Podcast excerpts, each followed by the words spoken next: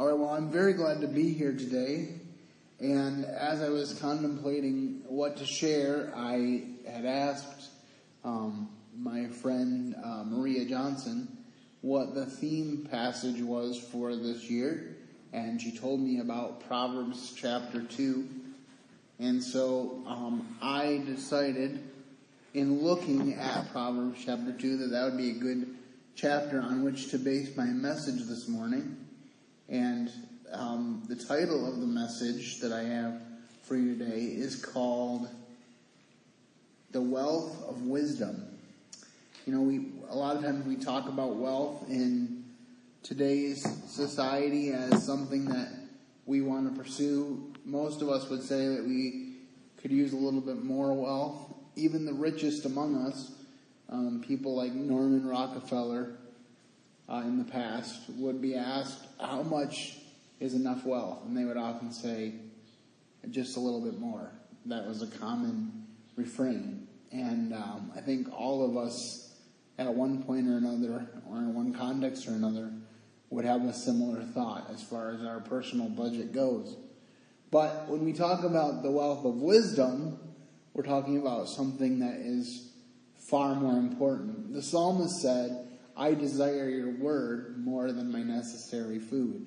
And so, as we open Proverbs chapter 2 today, we do so um, on a quest. Actually, it's kind of interesting because when I was uh, in high school, my dad used to wake us up really early in the morning, like 5 a.m., before he went to work. And we would um, do wisdom searches in the book of Proverbs. We would read the proverb for the day, and we would read um, often five Psalms a day. And for many months, we would go through the Psalms and the Proverbs every month.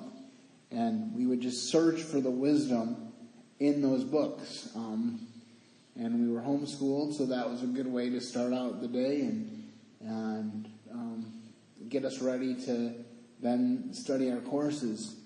Um, so as we look at this passage in Proverbs chapter 2, um, my first point in the wealth of wisdom is acquiring wisdom.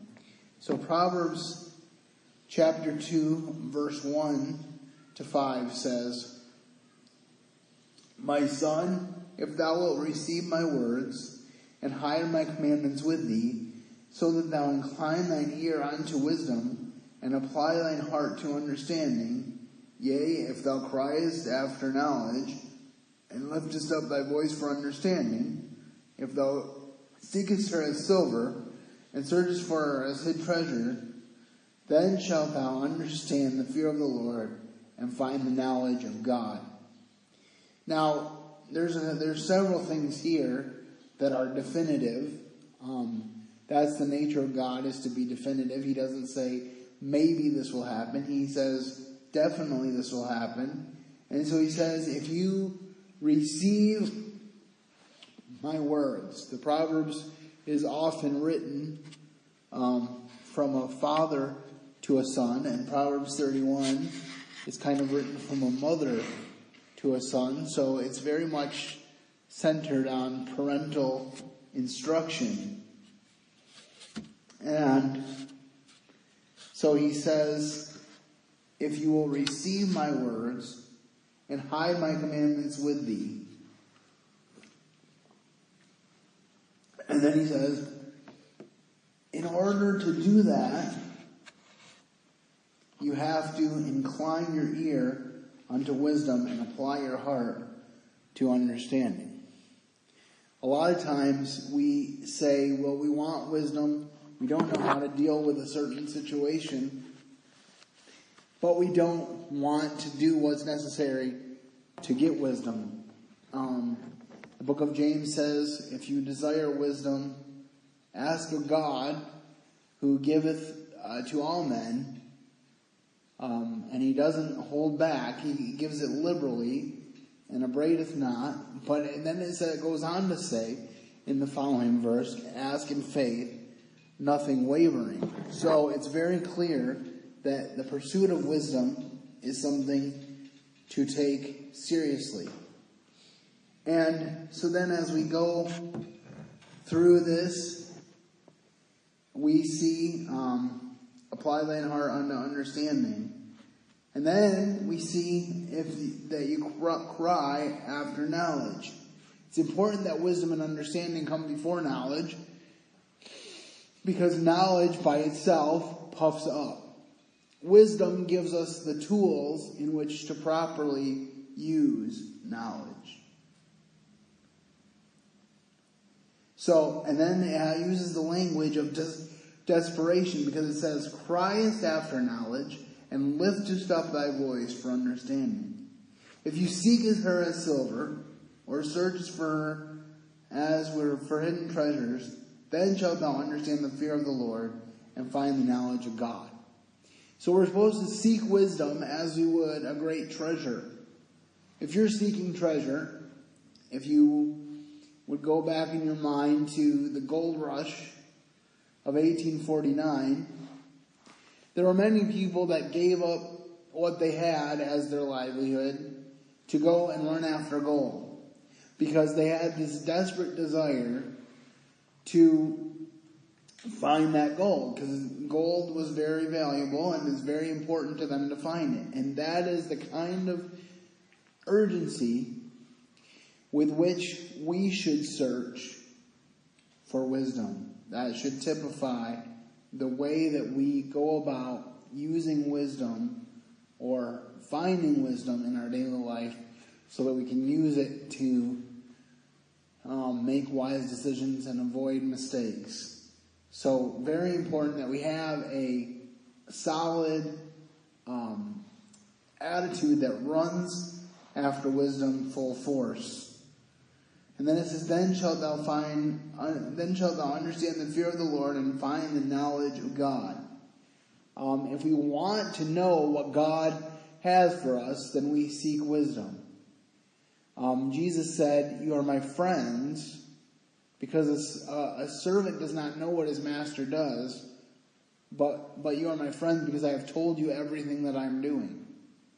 And often in the New Testament, the disciples didn't understand what Jesus said, but he always spoke plainly to them. And even after he was arrested, he said, Why did you wait so long to take me? Because I always spoke plainly in the temple and did nothing in secret. But there were things that could not be revealed to the disciples, or would not be revealed to the disciples until they had the indwelling of the Holy Spirit, which we as New Testament believers have access to from the moment we trust Jesus for our salvation. So, our first point what is acquiring wisdom. We can't acquire wisdom unless we do the things that it says here in this passage to get wisdom. We can't just naturally wake up and be wise just because we decide to be wise. Now, there are decisions along the way, but it's not just an overnight decision. We decided to be wise, so we're wise. It takes time, it takes effort, it takes desire. And even the desire to a degree is given to us from God because the Bible says no one seeks after God, no one is righteous, no, not one. If we could look by way of cross reference at Ephesians 1 verses 15 to 18, Ephesians 1 15 to 18, um, whoever gets there, if you could read that for me, I would appreciate it. Therefore, I also, after I heard of your faith in the Lord Jesus and your love for all the saints, do not cease to give thanks for you, making mention of you in my prayers, that the God of our Lord Jesus Christ, the Father of glory, may give to you the spirit of wisdom and revelation in the knowledge of him, the eyes of your understanding being enlightened, that you may know what is the hope of his calling, what are the riches of, of the glory of his inheritance in, in the saints. So this is a prayer that Paul prayed for the Ephesians, and he's thankful for their fellowship in the gospel. He's thankful that they want to love and serve God, and he prays for more wisdom to come to them. Because that is the sustaining power of the Christian life, is attaining wisdom and getting it from the right sources. The wisdom of God is foolishness to the world. The Bible says that the cross is foolishness to them that perish. When we talk to people about the cross of Christ, they they just don't understand unless they've been unless their eyes have been opened. But there was a time when we our eyes were not opened to the cross of Christ, and so we need to keep that in mind. Just wanted to share this quick quote, and it says, "Wisdom is the power to see and the inclination to choose the best and the highest goal, together with the surest means of attaining it." And there's a lot here, but basically what J.I. Packer is saying is he's saying that the only way to get wisdom, the only way to have the power is through the Holy Spirit and through God, relationship with the living God there's only one path to wisdom, and that's through Jesus. And so if we try to do it another way, then we will fail. So our second point on this path to the wealth of wisdom is advancing in wisdom. Once we have attained to a certain level of wisdom, which comes to us as we have trusted Christ and as we are walking in Him, then we need to advance in wisdom. One of the things that I think often gets misinterpreted in the way that we preach the gospel today is we say to people, come as you are, but we don't challenge them as God challenges them, which is, come as you are, but don't stay there. Jesus, or God said, or Peter said through God in one of his epistles, desire the sincere milk of the word that you may grow thereby. And there's another passage where Paul says we need to advance from milk to meat. We don't stay on milk. All you have to do is look at a baby in order to understand this. A baby spends six months to a year, sometimes a little longer, on its mother's milk or on formula. And eventually the Gerber baby food bottles come out and they start to experience solid foods for the first time. And then once they get teeth, they can experience things like steak or hamburgers, things that we would never give them as little babies because they would never be able to eat them. And just like that baby, we as believers have certain thresholds that we have at, at certain times of our Christian life. But as we advance, as we grow, as we get more wisdom, we need to be able to continue to add to it and advance in our Christian life. Yes, it's true that we, we will never be perfected this side of glory, but we should be striving for perfection throughout our, throughout our whole Christian experience. So, as we advance in wisdom, we will read more about that in Proverbs 2, 6 to 11. Proverbs 2, 6 says, to understand, Sorry, I was almost in the wrong proverb there. Proverbs 2 6 to 11 says, For the Lord giveth wisdom, out of his mouth cometh knowledge and understanding. He layeth up sound wisdom for the righteous. He is a buckler to them that walk uprightly. He keepeth the path of judgment and preserveth the way of saints. Thou shalt, then shalt thou understand righteousness and judgment and equity and every good path. Yea, every good path. When wisdom entereth into thy heart, and knowledge is pleasant to thy soul, discretion shall preserve thee, and understanding shall keep thee. So we look at, at this passage. First, we we see the Lord giveth wisdom. The Lord, once again, is underscored as the source of wisdom. And then out of his mouth cometh knowledge and understanding you want to follow the Lord, you want to follow Jesus, you have to know what he teaches. And all through the Gospels, and even some into Acts, we have the words of Christ to teach us the ways of Christ so that we can do what Christ would do. We, there was a, there was a craze a while back, probably about 10, 15 years ago, where everybody was wearing WWJD bracelets. People still wear them, um, but it really got to a craze level about 10, 15 years ago where everybody was wearing them.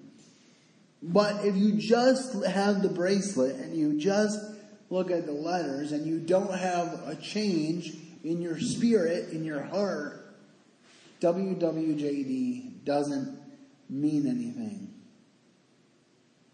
And um, so we need to make sure that if we really want to know what Jesus would do, we read the word so we find out, hey, this is what Jesus would actually do.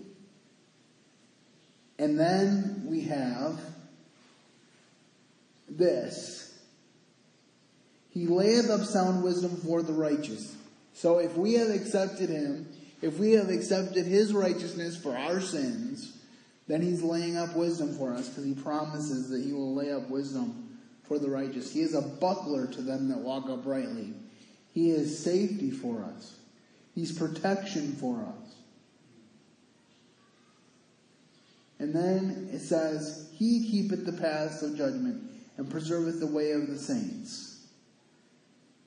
He does the work. The Bible says in Philippians chapter 2 verse 13 that it is God who worketh in you both to will and to do of his good pleasure. In Philippians 1 verse 6 it says, um, that he will, he who has begun a good work in you will be faithful to complete it until the day of Jesus Christ. So an important thing for us to know is that God does the work. And in this pursuit of wisdom, we realize that God gives us the wisdom. And God, as I talked about earlier, gives us the desire for the wisdom to be able to do the works that He has for us. And then it says um, that if He uh, um, that, that if He is our buckler and He's preserving our way, then we will understand righteousness and judgment and equity and every good path. You know, especially um, during construction season, which never seems to end in Michigan, we have to decide often which way to go when we're trying to get around a construction zone. And uh, sometimes our GPS will be kind enough to give us an alternate route. Sometimes the uh, construction people toy with us because they do construction on the most logical detour that's already being constructed. Um, but if we take this to a spiritual level, if we want to know exactly where to go, God is the answer for that. And He will direct our paths. You know, there's another proverb that says, Man plans his way, but the Lord directs his steps. I've heard certain people say, well, if there's two really good options, how do I know which is God's will? I think there are times when God clearly, clearly states in no uncertain terms, these are, this is my will for you. But I also believe that sometimes there are two very good options and whichever one you take, if God wants to redirect you, He will do so. And if you are fully in tune to what He is saying, He will show you what that answer is. Just to give you an example, I was homeschooled basically my whole life. I spent a couple years in public school, uh, kindergarten and first grade, and a little bit of preschool. But then from then on, I was homeschooled all through high school and technically college because I did my college correspondence. And I was really frustrated about my job prospects back in 2011. I had been out of work for a couple of years after working at Guiding Light Mission downtown Grand Rapids for a year, and I was really frustrated because there, there just didn't seem to be a lot of stuff out there that I could do or that more importantly, made me passionate to do. Um, I had done telemarketing for 10 years and I didn't want to go back to that just because that seemed to be my number one skill is um, verbal communication and would have been tempting to just find the nearest telemarketing job. but I knew I wanted more. And I went to family camp with my family as I did for many summers, and there was a family there who had their kids in Potter's House Christian School. And one of the, the mother of the family was talking to me several times that week, but one of our conversations was if you have your bachelor's degree, you should see about substitute teaching at the Potter's House or volunteering for their for them. And so I went home, I filled out the volunteer application and my substitute teaching application, and I volunteered there for five years. Two years after I started volunteering, I started substitute teaching. And five years after I started volunteering, I was taken on as a permanent employee. First, um, as a temporary employee, doing um, fire watch because we didn't have a fire alarm when we started school, and so I had to go through the building and and make sure everything was secure. Now that's still part of my job, but I also work as an on-site substitute teacher, and I was able to convince them to bring me on permanently after my temporary assignment ended. But all that to say that I never expected to be working in a school as somebody that had been homeschooled my entire life, um, did not get very much of my education in a school building at all, if I if you had asked me nine years ago, would I work in a school? I would say absolutely not. But at this point, it's the best job I've ever had, and I love to go to work every day, and I'm excited about the start of a new school year tomorrow. Um, to be back in school and see my kids again and my wonderful coworkers who will become like a family to me. So God will direct our steps and sometimes he gives us surprises along the way. Oftentimes, he gives us surprises along the way. It's said that if we want to make God laugh, we should tell him our plans. Because his plans are definitely different. Oftentimes. So, then it says in verse 10, When wisdom entereth thy heart, and knowledge is pleasant unto thy soul, Discretion shall preserve thee, understanding shall keep thee. So, as you go on through this life, wisdom becomes more important to you to pursue. When you're young in the faith, or when you when you're young as a child, you don't necessarily think about the wise option. You know, a child, if you ask him what he wants for dinner, he might say, "I want ice cream." I want ice cream to be my main course. Um, but our parents know that that's not good for us. So they don't allow us to do that. And they give us a little bit of ice cream at the end of our meal if we've eaten our vegetables. Because they know that's what's important for us. And I think as you grow in your faith, the pursuit of wisdom will be important. You'll say, I want to do this. My natural inclination is to do this, but let me pray and seek God and find wisdom and see what he has to say about it. And then he says, knowledge is pleasant to your soul. Instead of just going off half-cocked and being like, I'm going to do this, I don't have to read the directions. That's a common trope. Men don't read directions.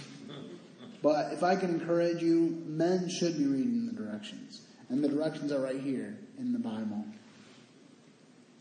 Okay, and understanding shall keep thee. See, all these things that we're talking about today are to keep us on the right path. That's what it's about. I saw a meme a few weeks ago and it still speaks to me. And it, it said this that when God says no, think about it this way. The finished sentence would probably say, don't hurt yourself. Because a lot of times we don't see what's around the corner, but He does. And so He makes sure that we are aware of how something or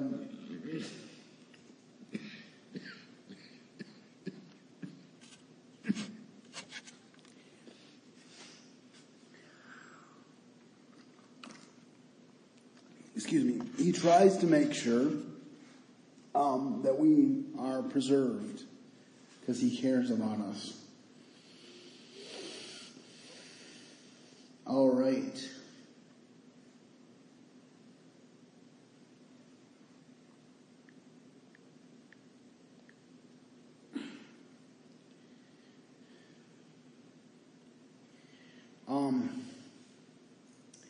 And I would like to look at Colossians 3 15 to 17 by way of cross reference.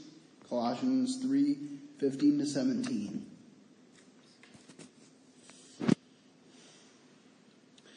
If you get there, just read it for us. That would be awesome. Colossians 3, what was it? 15 to 17. Let the peace of Christ rule in your hearts, since as members of one body you were called to peace. And be thankful. Let the words of Christ dwell in you richly as you teach and admonish one another with all wisdom, and as you sing praises, psalms, hymns, and spiritual songs with gratitude in your hearts to God. And whatever you do, whether in word or deed, do it all in the name of the Lord Jesus, giving thanks to God the Father through him. I want you to notice something. In the middle of that passage there, it says, Let the word of Christ dwell in you richly. And then once the word of Christ dwells in you richly, then he says, Whatever you do, do to the glory of God. When the word of Christ dwells in you richly, that gives you the power to do the things that he calls you to do. And this quote that I have to read to you, when I came across it, it really convicted me. It says this as we're talking about advancing in wisdom wisdom is the reward that you get for a lifetime of listening when you would have preferred to talk. Now, as a as a preacher and as some as a teacher, I like to talk. So I have been trying to be exercised to be a better listener. Listening to understand instead of listening to reply. So this this quote will hopefully stay with me for many days and years to come so that I can remember that. And that was by a man by the name of uh, Doug Larson.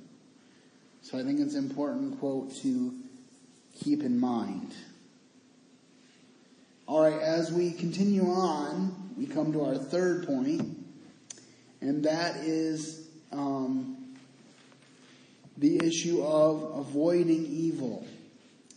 Once we have acquired wisdom and we are advancing in wisdom, we can then be prepared to avoid evil. A lot of times we think of just um, shunning temptation as if I'm faced with this, then I just say no to it. But we also need to consider that we need to be prepared for it. Like Daniel, when he chose not to eat the king's food, it says before he was offered the king's food that he had already purposed in his heart that he would not defile himself. Before the temptation came, he already knew if this temptation comes, this is what I'm going to do with it. And so we need to take that to heart as well Proverbs 2:12 to 19 reads, "To deliver thee from the way of the evil men, from men that speak froward things, who leave the paths of uprightness to walk in the ways of darkness, who rejoice to do evil and delight in the frowardness of the wicked, whose ways are crooked and they froward in their paths, to deliver thee from the strange woman, even from the stranger which flattereth with her words." Which forsaketh the guide of her youth, and forgetteth the covenant of her God. For her house inclineth unto death, and her paths are unto the dead. None that go unto her return again, neither take they hold of the path of life. So we've already talked about acquiring wisdom from God. We've talked about advancing in wisdom by having God as our buckler. In the, end of the last section we read, it said, Discretion shall preserve thee, understanding shall keep thee. And then we see why discretion needs to keep us. It's to deliver us from the paths of evil men. And we talk about how they leave the paths of uprightness to walk in the ways of darkness.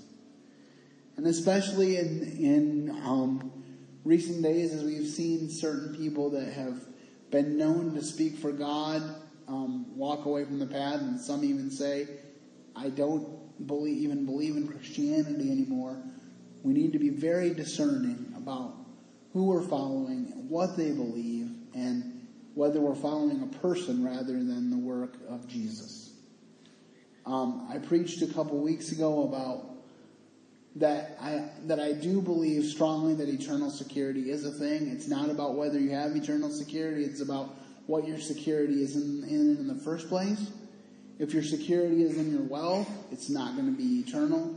If your security is doing God's will your own way, it's not going to be eternal. The only way that your security is going to be eternal is if your your eyes are focused on Jesus, who is the author and the finisher of your faith. And then we talk about how discretion will deliver us from the way of the evil men, and they rejoice to do evil and delight in frowardness. Remember what it says in 1 Corinthians chapter 13, it says that love rejoices in the truth. And um, then we see warnings about the strange woman whose ways are crooked. Or we talk about these evil men whose ways are crooked. And then we talk about to deliver from the strange woman, even from the stranger which flattereth with her words. There's a difference between flattery and comments. Comments um, or, or uh, compliments. Compliments should build up character. Flattery deals with things that um, cater to our vanity and have only one goal, and that is to um, make us do what they want us to do, um, which is basically what it describes for the adulterous woman that she's trying to lead us away. And then it says, None that go into a return again, neither take they hold of the paths of life. So this is the opposite of wisdom. When you follow the world, when you've chosen to reject God, there's no hope for you. Because the Bible says there's only one mediator between God and man, the man Christ Jesus. And we cannot reach God ourselves because we are evil without his intervention. So if we want to be on the path of life, we need to cling to the wisdom that we've been talking about so that we can avoid evil. You notice the progress of the evil too. If you look in Psalm chapter 1, it says about standing in the way of sinners. Um, and then it talks about um, eventually um, walking with the wicked and sitting in the seat of the scornful. So there's a process of standing, listening to what they have to say, then sit, then um, uh, while walking with them, standing to hear what they have to say, and then finally sitting in and participating with them. If we allow ourselves to do that, so we need to make sure that we keep ourselves from that, and the way to do that is to continue to walk in wisdom. Can we look at Proverbs 4, 14 to 17 for some additional insight? Proverbs 4, 14 to 17 for additional insight on avoiding evil. Do not enter the path of the wicked. Do not walk in the way of evil. Avoid it. Do not travel on it. Turn away from it and pass on. Do not sleep unless they have done evil, and their sleep is taken away unless they make someone fall. For they eat the bread of wickedness and drink the wine of violence. For the path of the just like the shining sun, that shines ever brighter unto the perfect day. I didn't count the times that it says do not or pass by, but I bet it's five or six, maybe even seven times in that little three or four verse passage. It says, do not, do not, do not, pass on by. And it's because we are a stubborn and stiff necked people and we need those warnings.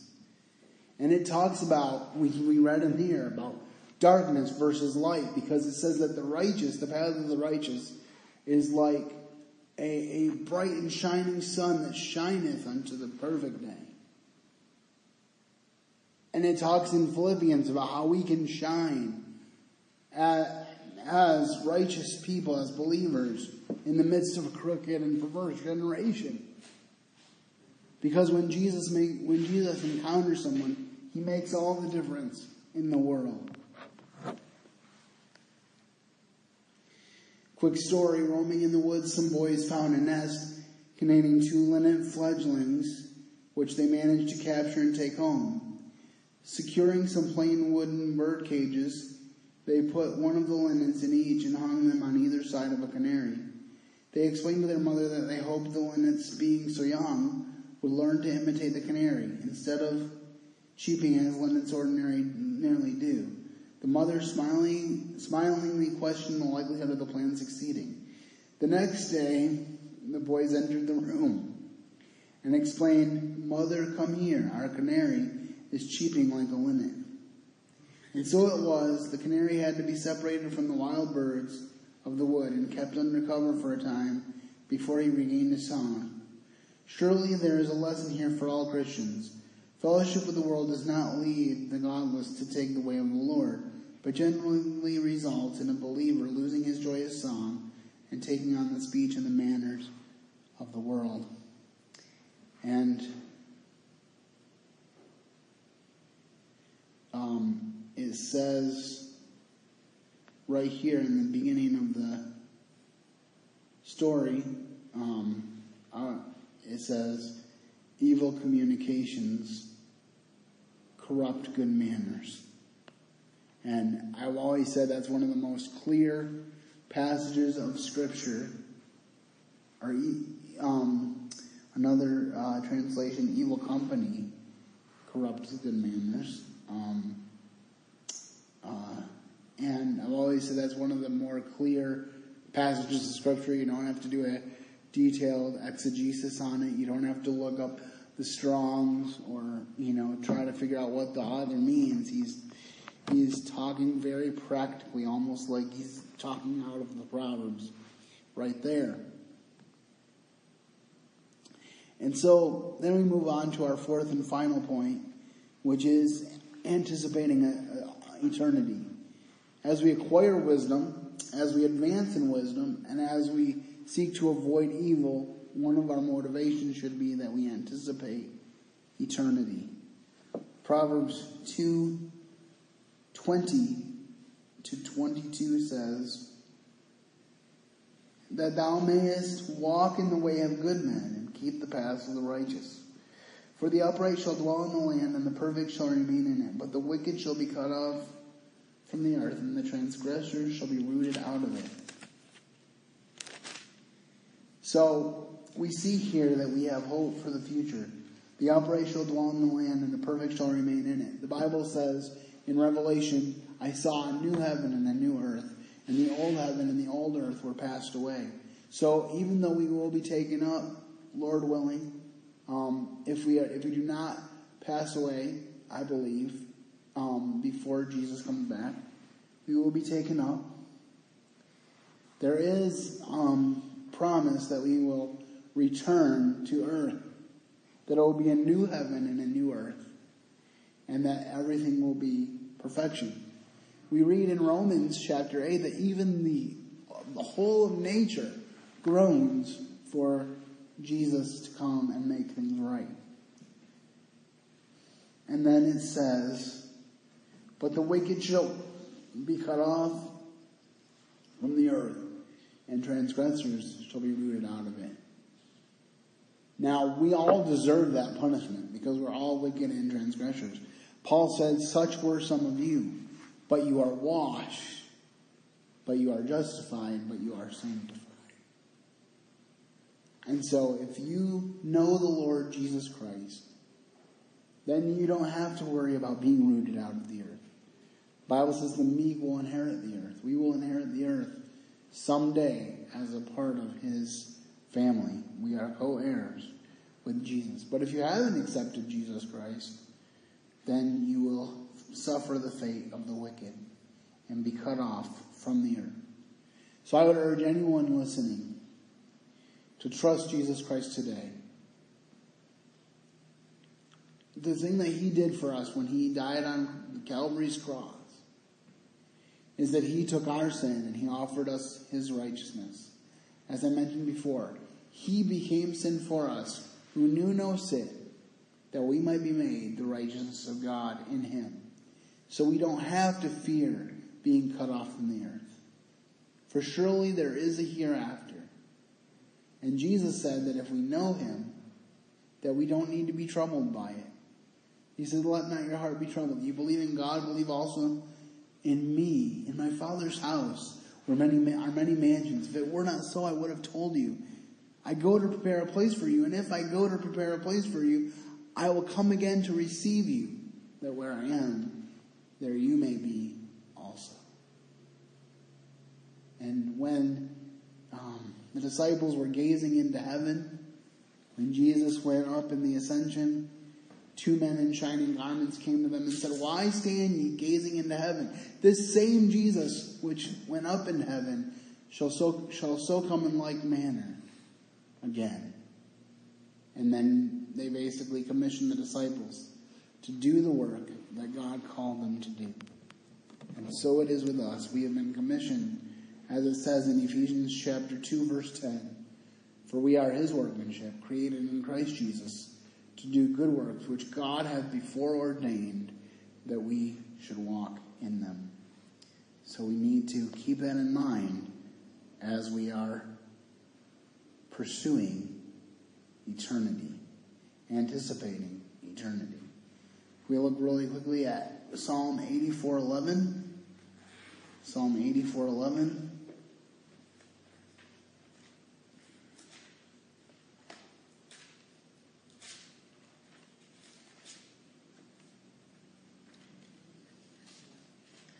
For the Lord God is a sun and shield. The Lord bestows favor and honor. No good thing does he withhold for those whose walk is blameless. This is this um, verse I think is important on a couple levels. First of all, he he talks about being a shield and a protection again, and then there's that phrase, "No good thing will he withhold will he withhold to those whose walk is blameless." And I look at that and I say, "On the I, I believe it because it's in the Bible and I believe it." But sometimes it's hard to believe it because there are things that I feel would be good things for me that he has as yet withheld. Specifically in my life, I've been praying for years and I will continue to pray for a wife. But I think that's also where the wisdom comes in because God, know, God will know when I'm ready for that. And the things that we think are good are not necessarily good for us. We know what happened to Abram when he went ahead of God and decided to procure an heir through his own means. And he created a lot of unrest, which still exists in the Mid East, Middle East, because of his indiscretion, because of his sin. And so, we need to realize that God's wisdom will give us every good thing that we need. So when we look at it through the lens of wisdom, we know that that's true. No good thing will he withhold from those who walk uprightly. In the city of Sydney, Australia, late one evening, a British naval officer walked down a well-known street. Suddenly he heard a voice behind him which said, If you should be called into eternity within the next 24 hours, your soul will either be in heaven or hell.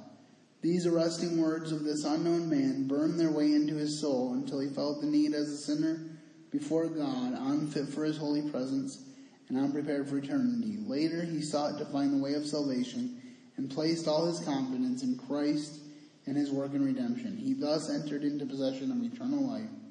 The remarkable thing is that several other people had the same experience in the same place by hearing the same words spoken by the same elderly Christian man. They too were awakened by these words to see their need as sinners and to prepare for eternity and accepted Christ as their Savior. Francis Dixon, godly minister of Lansdowne Baptist Church, Bournemouth, narrated from the personal testimonies of those who had had the experience the details of several who are led to consider what their eternal state would be on hearing the words of the Christian man on the street in Sydney and had received the Lord Jesus Christ as a result. He told us in Coonoor how he had sought out the faithful brother in Sydney when he had been there on a visit, and how the aged servant of Christ, on hearing how God had blessed his simple words of witness, had broken down and wept with joy. One final thing to say as you're contemplating eternity, your own personal place in eternity, is that human souls, the souls of those that we love, are really the only thing we can take with us to the next life. You won't see a hearse pulling a U-Haul. You can't take your gold or your silver or any of your um, belongings with you. But you can take the souls of your friends, family, and children with you if they know Christ. And so to teach them Christ, to preach to them Christ is the highest of ideals and the highest of opportunities. So I would just encourage you to be exercised, to know, to pray for, for opportunities to share the Lord Jesus Christ with others. Often it's not about going door to door, pounding on doors and passing out tracts. Often it's just listening to people, hearing what they're going through and responding as God would have you respond. One of my favorite personal stories in this regard is one time I was sitting at the Grand Rapids bus station. I used to go there for a couple hours before work because my dad started two hours earlier than I did. So he would drop me off at 6.30 to be at work at 9. So I would sit at the bus for a couple hours before I got on a city bus to go to work. One day I was sitting there reading my Bible and two men got off the Greyhound bus, which is at the same station, walked in and started talking to me. And as they sat down and started talking to me, I, I noticed their accents, and I, if I recall correctly, I asked them where they were from. Maybe they volunteered the information. But they actually told me that they were from Ethiopia. And so I opened my Bible and I told them the story of the Ethiopian eunuch and how he had trusted Jesus Christ to be his Lord and Savior and that he had been baptized in faith because he believed with all his heart that Jesus was the Son of God. Now, I don't know um, if they did accept Jesus Christ. I didn't. I wasn't privileged to uh, see that happen. But just the, the fact that God would lead two men from Ethiopia to a bus station in Grand Rapids, and He would lay that story on my heart, shows that God will give us opportunities if we're open to them. We can't be open to them, we can't be used by Him unless we're plugged into the power source. Jesus said, Abide in me, and my words will abide in you.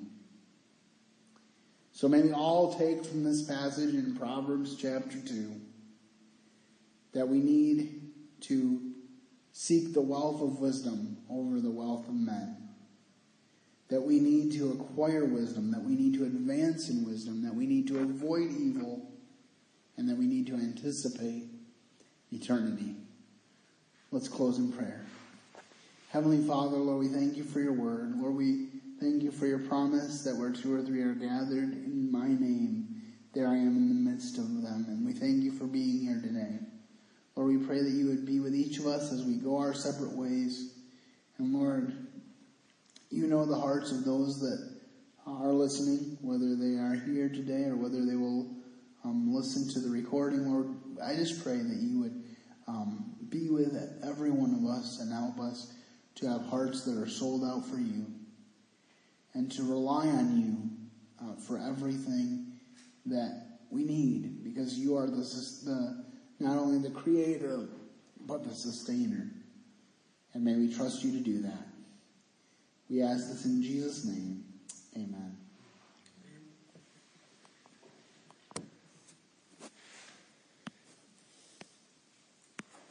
Well, thank you so much for coming.